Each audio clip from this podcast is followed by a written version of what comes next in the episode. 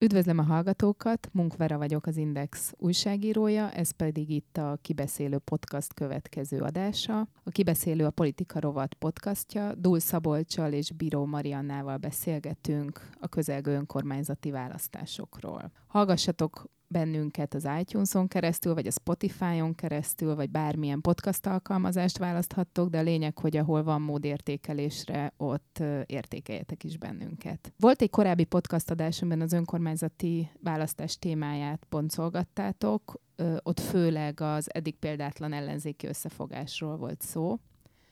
Most pedig véget ért a jelöltállítási folyamat hétfőn délután, Úgyhogy egy picit arról fogunk beszélgetni, hogy milyen taktikák várhatóak ebben az időszakban a kormánypárt részéről a példátlan összefogást követően. De mielőtt erre rátérnénk, egy picit magyarázatok el, Léci, hogy mi történik Pikó ügyben. Ugye házkutatás zajlott az elmúlt napokban a Józsefvárosi ellenzéki közös jelöltnél. Mi történt? Ugye Pikó András függetlenként egy újságíróról van szó, de a Momentum támogatásával Józsefvárosban a valamennyi ellenzéki párt közös polgármester jelöltje, az ő kampányfőnöke udvarhelyi Tessa, szintén civil, egy, és az ő civil szervezetük is szervezi a Pikó kampányt. Egy belső csoportot, egy zárt Facebook csoportot hoztak létre, ebben kommunikáltak gyakorlatilag a kampány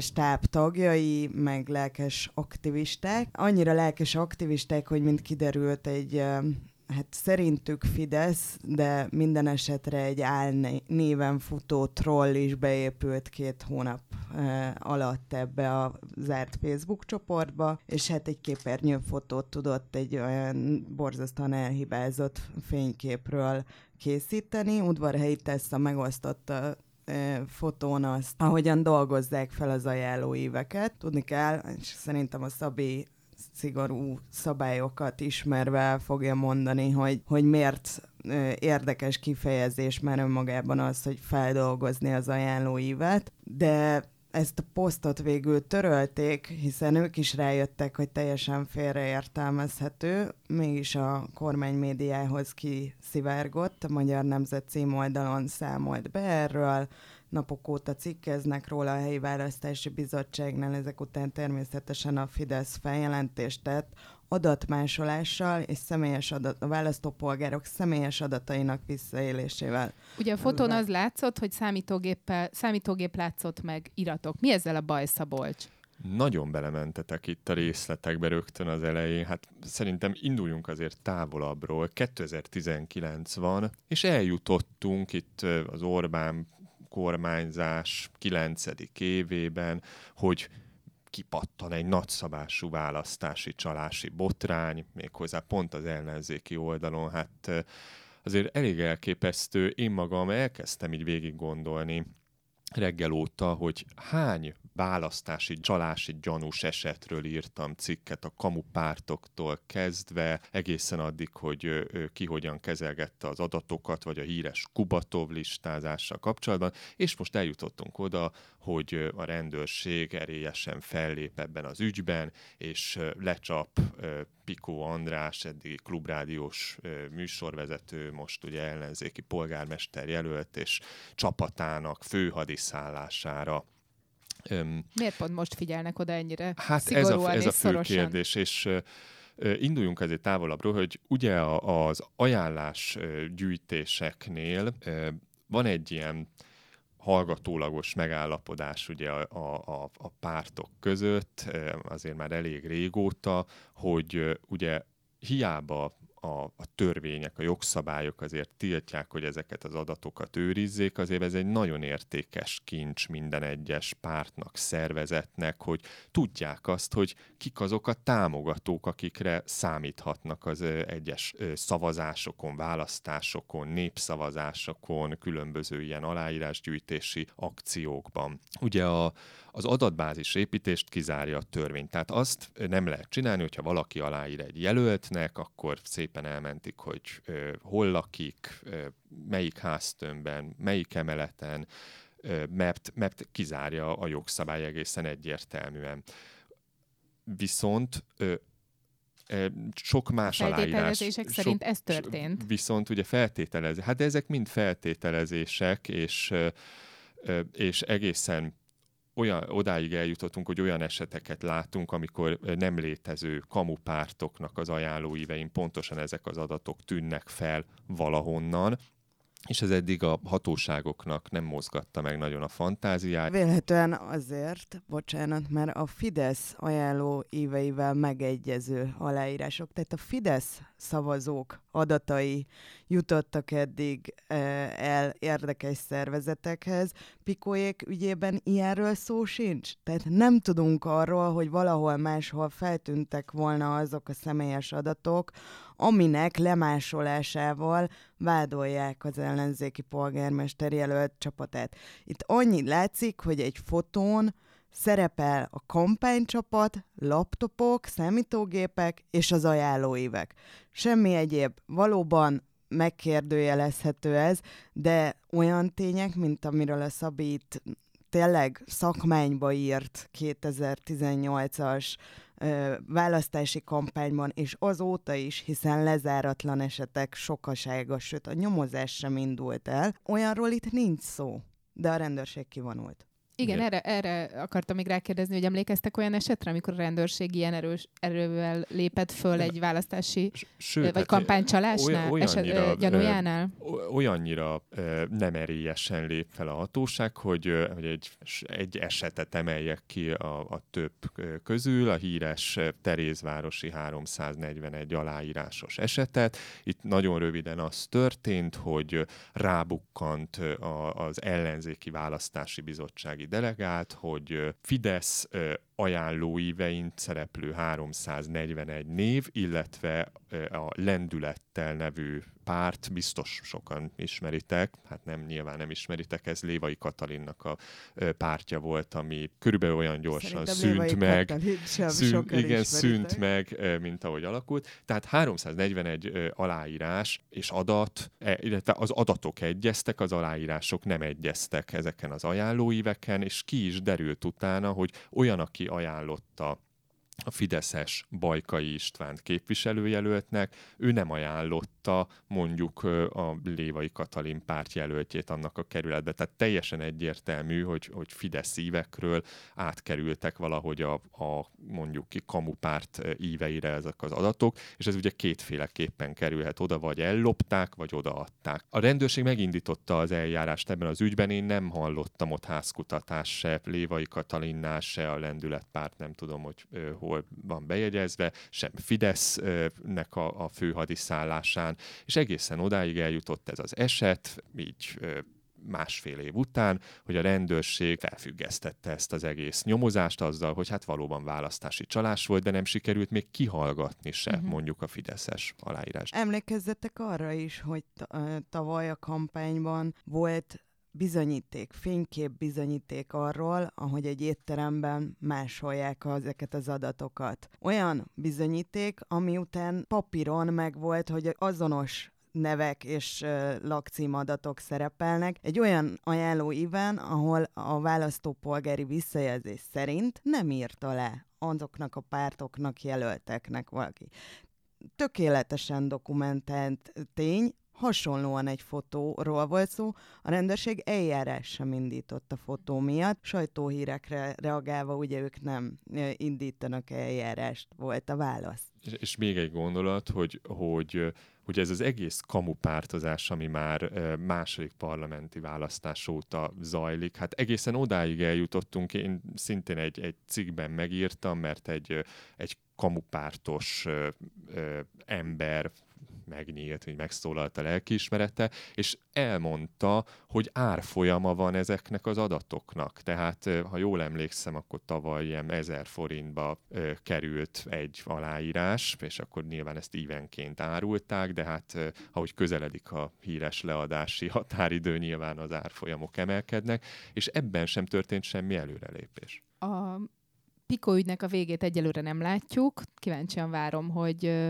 gondolom ti is, hogy mi lesz ennek a vége, vagy hogyan befolyásolja egyet, egyáltalán a választás kimenetelét ez a hát legalábbis szerencsétlen eset. Most sokat beszéltél a kamupártokról, kamujelöltekről, arra lennék kíváncsi, hogy számíthatunk-e ilyesmire az önkormányzati választások során. Ugye itt annyiban válasszuk ketté a dolgot, hogy a kamupártok az a parlamenti választásoknak lettek a, hát most már mondhatjuk, hogy kötelező kellékei, ugyanis a parlamenti választásoknál az eddigi szabályozás szerint most azért változott pár dolog azóta, nagyon sok pénzt lehetett kivenni a kamupártozásból, hát erős volt a összesítések, hogy hány milliárdnak nem látjuk a nyomát. Az önkormányzati választásnál nincs ilyen állami támogatás, megoldás, amiért megérni a a kamupártoknak akár csak megyei listát állítani, vagy jelölteket elindítani, mert ebből pénzt nem lehet kiszedni. De hát ettől még azért, hogyha valaki majd megnézi a, a településén induló jelölteket, azért találhat néhány helyen olyan, olyan neveket, vagy olyan szervezeteket, amelyek hát nagy társadalmi támogatottsággal nem bírnak. Na, de azt mondod, hogy nem lehet belőle pénzt kiszedni, hát feltételezhetjük, hogy valamiféle anyagi előnyt ö, élvezhetnek azok, akik mégis elindulnak úgy, hogy esélye miután teljesen ismeretlen, sőt általában még csak nem is helyi szervezetekről van szó, vagy éppen most alakított, most bejegyzett szervezetekről van szó. Tehát ö, valamiféle oka ennek van, valamiféle célja ennek van. Nagy társadalmi támogatottságra ugye nem számíthatnak, de bizonyos érdekeket szolgálhatnak. Most, most, hogy így elkezdtük kerülgetni a forrókását, én azt mondom, hogy öntsük magunkra ezt az egész forrókását, konkretizáljuk a dolgot, tehát főpolgármester Mi a helyzet Berki Krisztiánnal? Kérdezem álnaivan. Pont, pont uh, erre gondoltam, hogy ha ami már a legjobban jelöltekről a szemünk előtt van, ugye Berki Krisztián, aki ugye volt labdarúgó, bulvárhős, celeb, nem tudom, hogy hogyan. Jogerősen elítélt cégvezető. És még és azt is tudjuk, hogy vasalni szokta a heréjét. Hát uh, igen, tehát Örülök, ilyen, hogy ilyen, ilyen, ilyen intim részleteket egyik főpolgármester jelöltről sem tudtunk meg, de, de az a lényeg, szeretnénk. hogy megtörtént ugye az ajánlás gyűjtőívek leadása, és most már látjuk, hogy kik a, a főpolgármester jelöltek, ugye Tarlós István, Karácsony Gergely, Puzsér Róbert, a Türmer Gyula is rajthoz áll, illetve Berki Krisztián is ott lesz a szavazólapon. Viszont hát Berki Krisztiántól eddig nem sok politikai teljesítményt láttunk, ami ugye arra predestinálná, hogy ő komolyan gondolja azt, hogy majd Budapestet fogja vezetni, tehát nyilván valami egészen másfajta oka lehet az ő indulásának. És hát innentől jönnek ugye a, a feltételezések, hogy miért éri meg ez Berki Krisztiánnak ez az egész dolog, és utána felvetődik, hogy és még kinek éri meg az, hogy Berki Krisztián elinduljon. De hát ha körbenézünk Budapest utcáin, akkor látunk jó néhány plakátot, ugye a Fidelitas kiplakátolta Budapestet azzal, hogy Berki Krisztián, Karácsony Gergely és Puzsér Robert arcával, hogy ez nem cirkusz, vagyis Fidesznek egyértelműen egy, egy, egy politikai érdeke az, hogy, hogy az ellenzéket egy, egyfajta acsarkodó, cirkuszi szervezetnek állítsa be. És ez, ez ugye eddig, itt és itt a változás az eddigi választásokhoz képest, hogy eddig az ellenzék így gyakorlatilag megoldotta házon belül azt, hogy, hogy cirkusz látszatát keltse, hiszen mindig rengeteg jelölt volt, és mindig az egyezkedésekről, összefogás tárgyalásokról szólt ez az egész. Most viszont ugye Karácsony Gergely mögé gyakorlatilag beállt mindenki, a Jobbik nem indít jelöltet, vagyis az értelmezhető ellenzéki... az el, igen, az ellenzéki pártok, azok mind Karácsony Gergely mögött vannak, tehát kapóra jön egy, egy, egy zavaró tényező, aki az egészet kaotikussá Tehát teheti. feltételezhető az, hogy ez egy ö, direkt kormányzati taktika, hogy az eddigi korábban bohótszerű ellenzék most összefogott, fenye- nagyobb fenyegetést jelent, ezért érdemes ö, valamiféle bohótszerű, jelölt, bohótszerű jelölteket bedobni ebbe a politikai szintérbe, hogy újra az legyen a választók fejében, ami a korábbi zavaros, furcsa, olykor nevetséges ellenzéki státuszban volt? Van ennek természetesen egy ilyen, ilyen manipulatív uh, értelme és értelmezése, hogy valóban a komolyan vehetőségét, illetve az ellenzéki egység létezését kicsit, kicsit hiteltelenítse a, a, a kormányoldal. Nincsenek közvetlen bizonyítékaink, ez fontos elmondani. Ugyanakkor az, hogy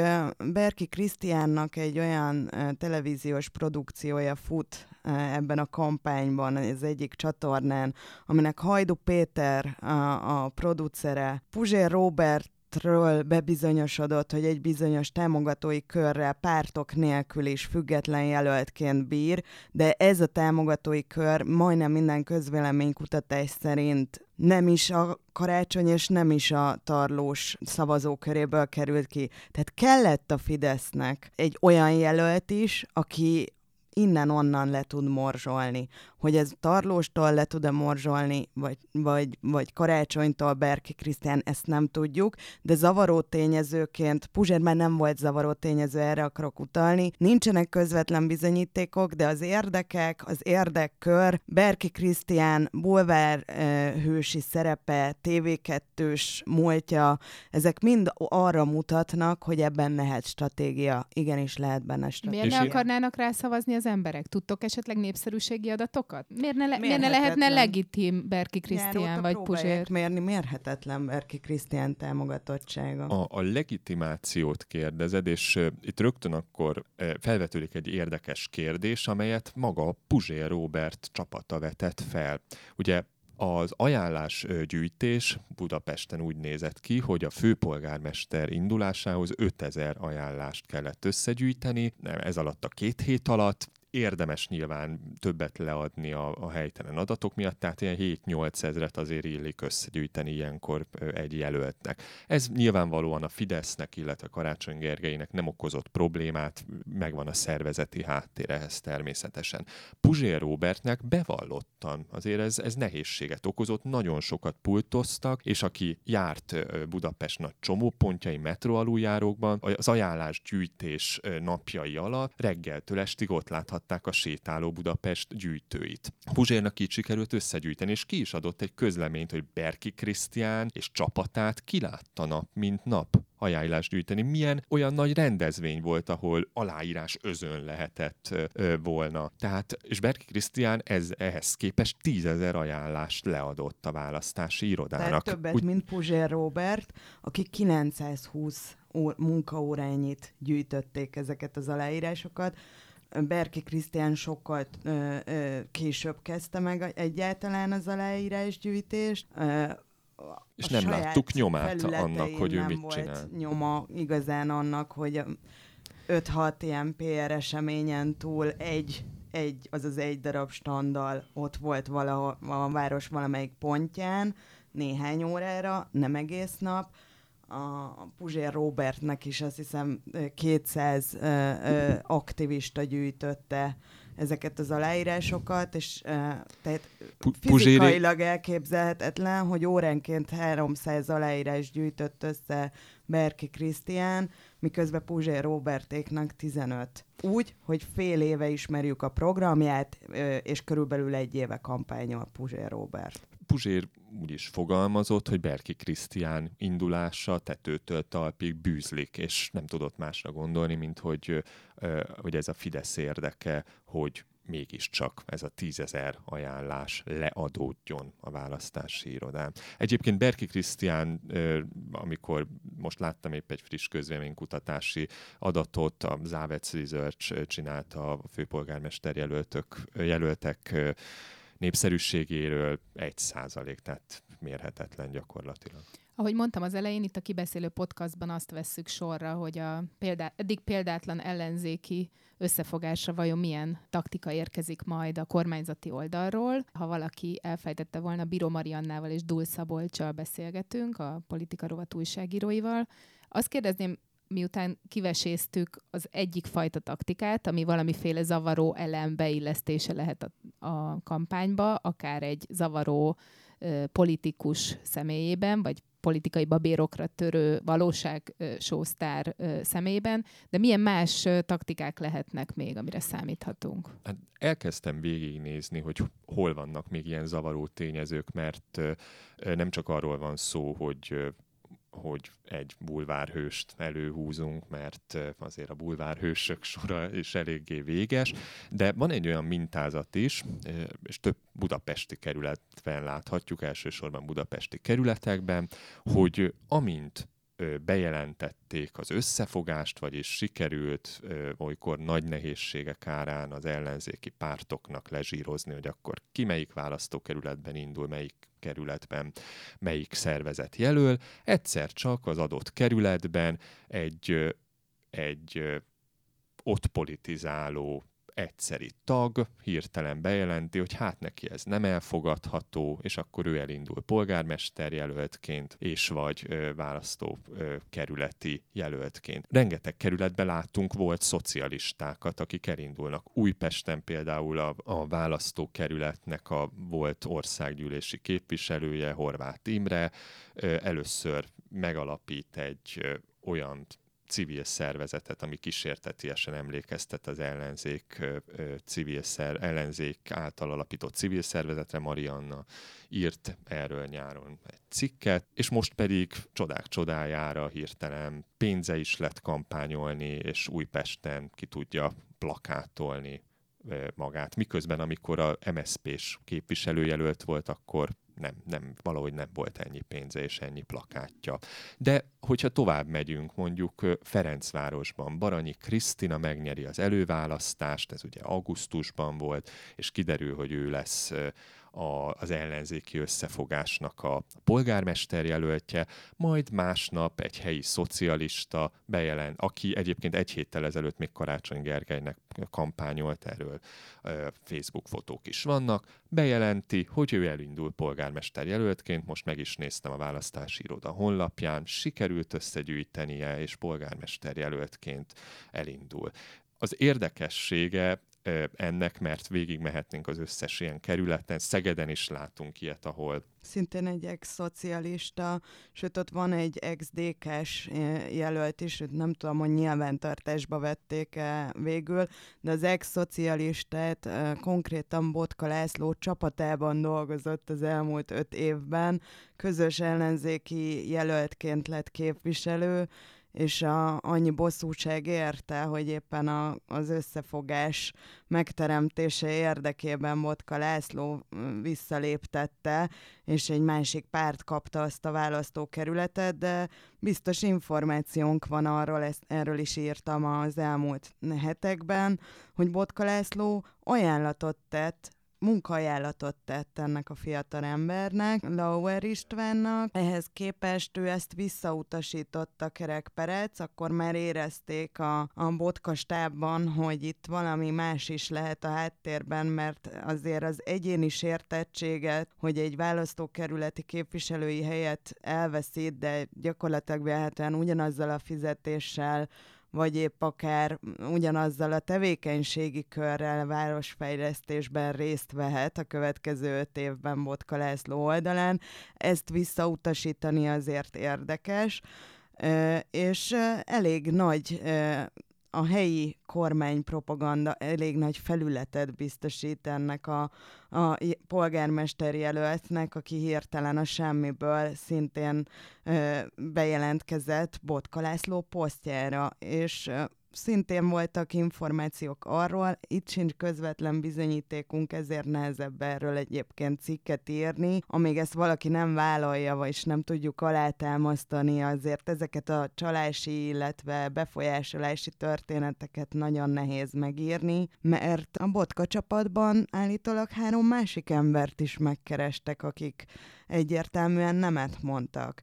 Kell egy csalódott szocialista, és úgy tűnik megvásárolhatóak bizonyos zavaró tényezők. Botkalász, Botka László szervezette, viszont ki is mondta ők, akik nem voltak ilyen fenntartásék, mint nekünk, hogy, hogy a Fidesz megvette, ő egy áruló, megvásárolta. De akkor azt is mondjátok ezzel, Szeged is egy billegő, vagy erős ellenzéki településnek, városnak mondható. Azokon a, azokban a körzetekben, településeken történnek ezek a érdekes dolgok, ahol félnivalója van a Fidesznek? Pont, pont ö, ö, ezt kezdtem mondani, hogy végignéztem azokat a, a helyszíneket, ahol valami fajta ö, trükkös jelölt van, vagy valami fajta zavaró tényező van, vagy úgy fogalmaztam, ahol megpróbálják elberki krisztiánosítani a választást, és azt vettem észre azt a mintázatot, hogy azokon a helyszíneken, ahol nagyjából mindkét oldal beletörődött, hogy lefutott a választás, mondok néhány ilyen helyet, tehát például a 12. kerületben még a legvérmesebb ellenzéki sem mondja, hogy Pokorni Zoltánt meg lehet most verni, vagy mondjuk Győrben, vagy Zalaegerszegen, amelyek erős fideszes városok. Vagy de mondjuk a másik oldalról, Angyalföldön, ami Tóth József és, a, és az MSP bástyája a 90-es évek óta. Tehát, hogy ezeken a, a területeken Ott olyan nincs furcsa jelölt, meg lefutott a választás, hogy, hogy, hogy nagy kérdések nincsenek, és és itt valahogy a szavazólapokon nem jelennek meg Berki Krisztiánok, vagy kiugrott szocialisták, vagy olyan civil szervezetek, amelyeknek a neve erősen hajaz egy ellenzéki szervezet nevére. Nincsenek zavaró tényezők. Ilyen szempontból egyébként, csak hogy az eredeti kérdésedre is válaszoljunk, Szeged nem jó példa, mert Szeged gyakorlatilag nyerhetetlen a Fidesznek. Ennek ellenére olyan szintű energiákat csoportosítanak oda, hogy az is világos, hogy vannak stratégiai jelentőségű helyszínek. És ugyanilyennek mondhatjuk a, azokat a helyszíneket is, városokat is, csak nem feltétlenül ugyanezzel a technikával, amit például elveszített időközi választáson a Fidesz, akár Hódmezővásárhelyet, akár Balmazújváros említjük, -e, mi, mi, mind a két esetben látszik, hogy nagyon fontos, hasonlóképp Szombathely, és ezeken a helyeken is minden létező ö, technika megfordul, amit ilyen kicsit filmes választási kampányban csak elképzelni tudnánk, vagy, vagy tényleg egy sorozatból gondolnánk, hogy, hogy tévésorozatból, hogy ilyen előfordul, de hát szombathelyen is a, a, azok a fejlesztési ígéretek, amik elhangzanak, klasszikus kormányzati technikák, minden megjelenik, Ugyanez történik egyébként országosan minden helyen, a, ami fontos, de hát mondjuk áruhába bújva teszi ezt a kormány, vagy a kormány oldal, az nagyon érdekes. De ezt is érdemes követni, erről is egyre több információnk van, hogy melyek azok a települések, ahol gyanús közvéleménykutatók felhívogatják a, az ott élő szavazókat, hogy szavaznának-e az ellenzéki jelöltre, hogyha migránsokat, migránsokat telepítene, lebontaná a kerítést, anyukáját erőszakoló erőszakolná, és így tovább, és így tovább.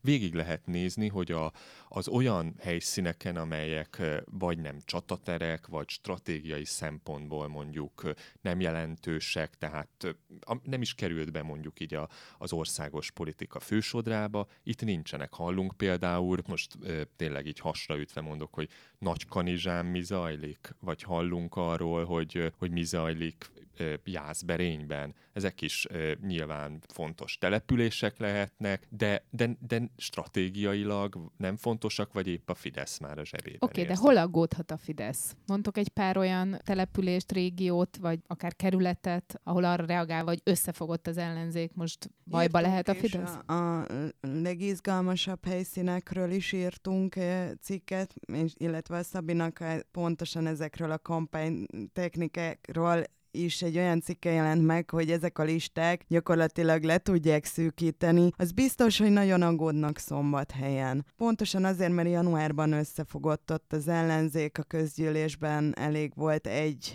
fideszes belháború és a megyeszékhely irányítását az összefogott ellenzék érdemben át tudta venni. Ott van egy kiugrott a polgármester, aki egyébként függetlenként polgármester jelölt vált, de ettől függetlenül inkább a Fidesz szavazói aggódhatnának, vagy a Fidesz aggódhat a szavazóiért, hogyha ő elindul, miközben van egy, egy tényleg viszonylag sikerrel innovatív dolgokat végző ellenzék.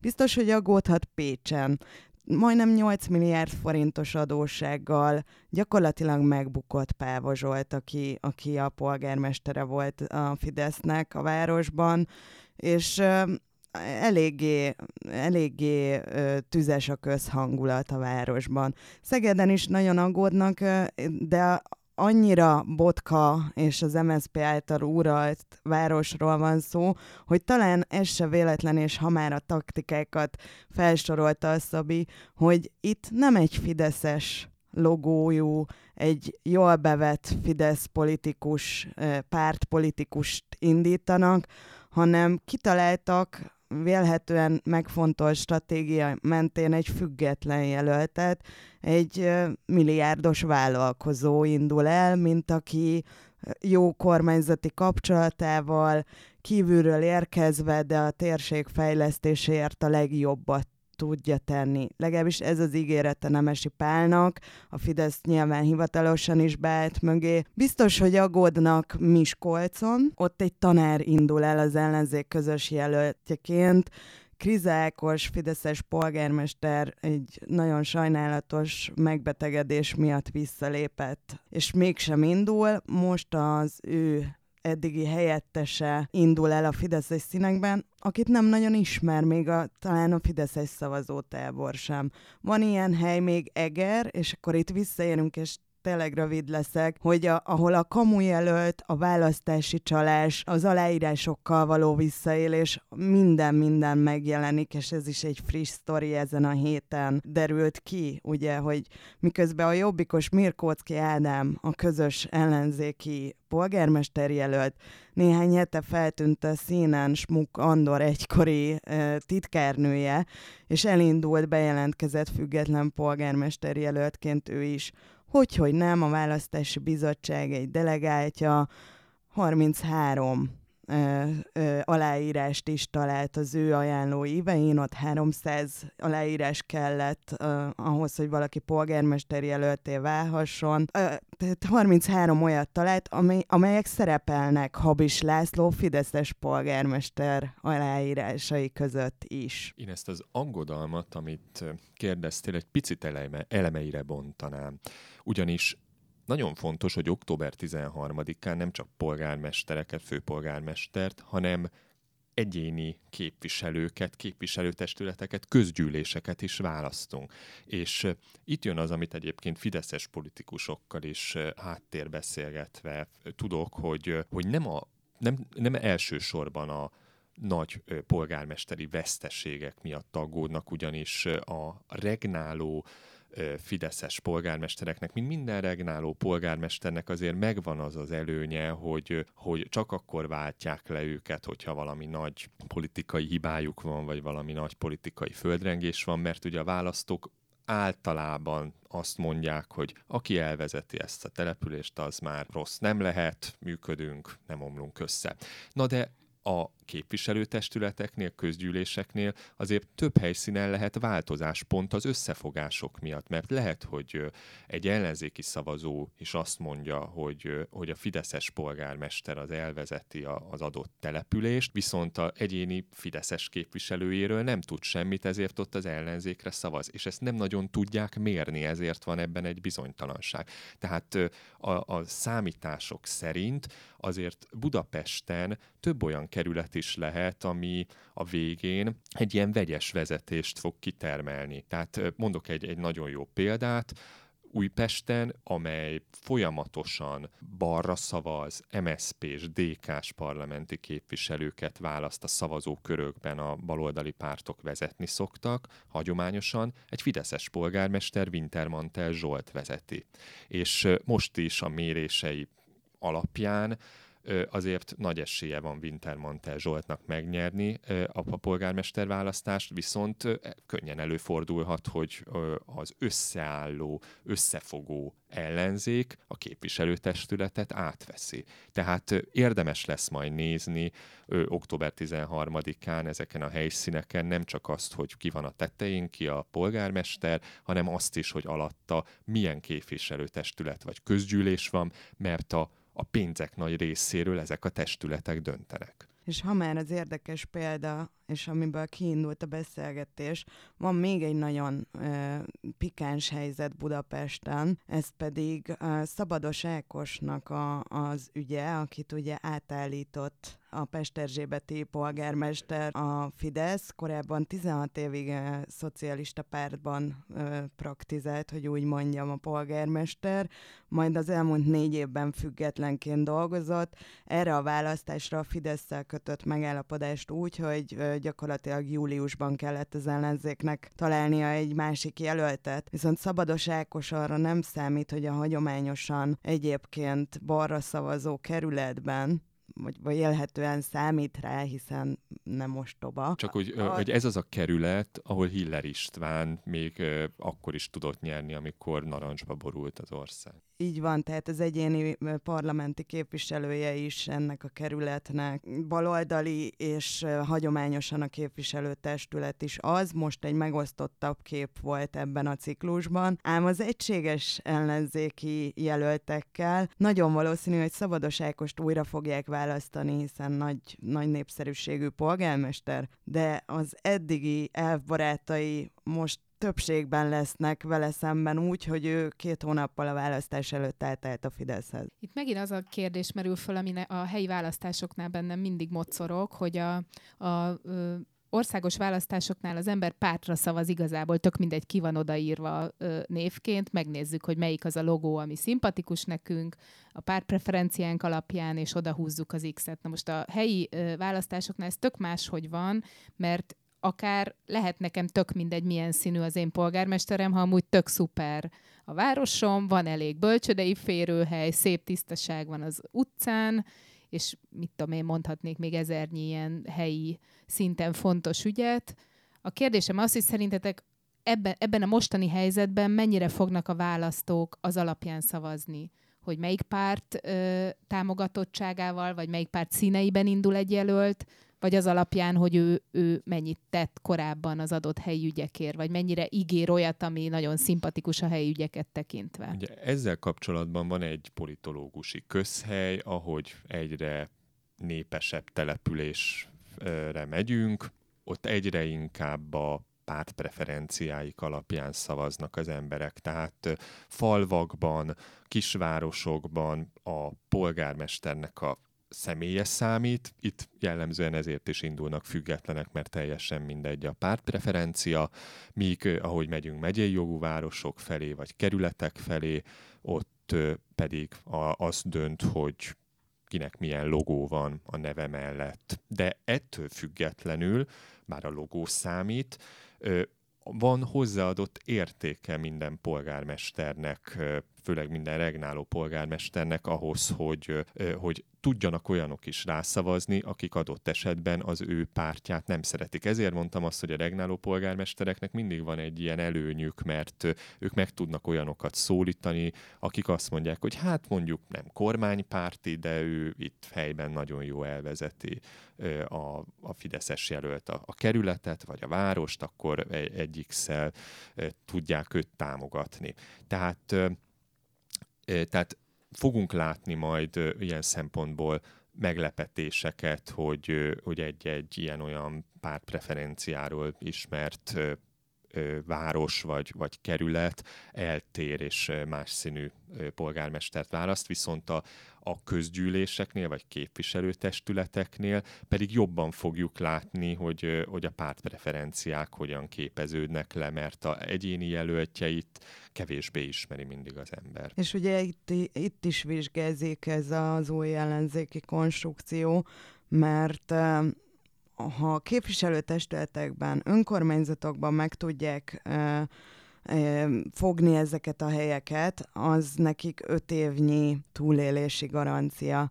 És éppen ezért érdekes az is, hogy mely pártok milyen arányban veszik ki a részüket egyébként ezekből az összefogásokból, a helyi szintű összefogásból is, vagy akár milyen jelentőséggel képviseltetik magukat. A helyzet pikantériája például Budapesten, hogy az MSZP az európai parlamenti választáshoz képest, már az eredményeihez képest, ahol ugye 6%-ot értek el, és a DK és a Momentum is megelőzte az ellenzéki rangsorban őket, jelentősen felülreprezentált most képviselőjelöltek tekintetében. Egyszerűen azért, mert az MSZP-nek eddig is volt önkormányzati bázisa, és vélhetően ez nem csak sok embernek munkát adott, tehát képviselői fizetést, hanem ez egy szervezeti lehetőség a Momentum és a DK számára nagyon fontos most az, hogy az ország minden pontján képviseltessék magukat, és elkezdődhessen akár pártélet fejlesztése. Tehát az ellenzék számára ez a stratégia, ez tényleg élet és halál. És ide tartozik még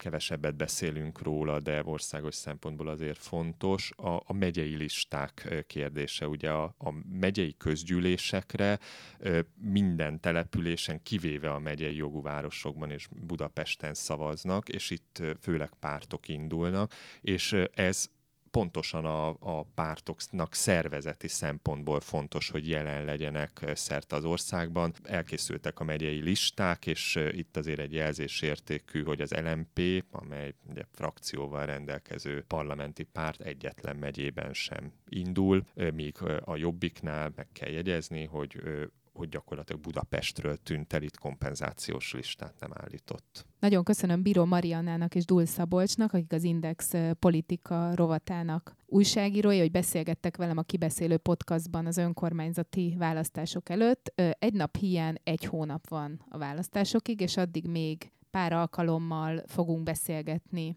az önkormányzati választások kampányában felmerült érdekességekről. Podcastunkat megtaláljátok az iTunes-on, Spotify-on, hallgathatjátok bármilyen podcast alkalmazáson, és arra kérünk benneteket, hogy értékeljétek is, ahol erre van lehetőség. Én Munk Veronika vagyok, az Index újságírója, és ez a Kibeszélő Podcast volt. Sziasztok! A műsor a Béton partnere.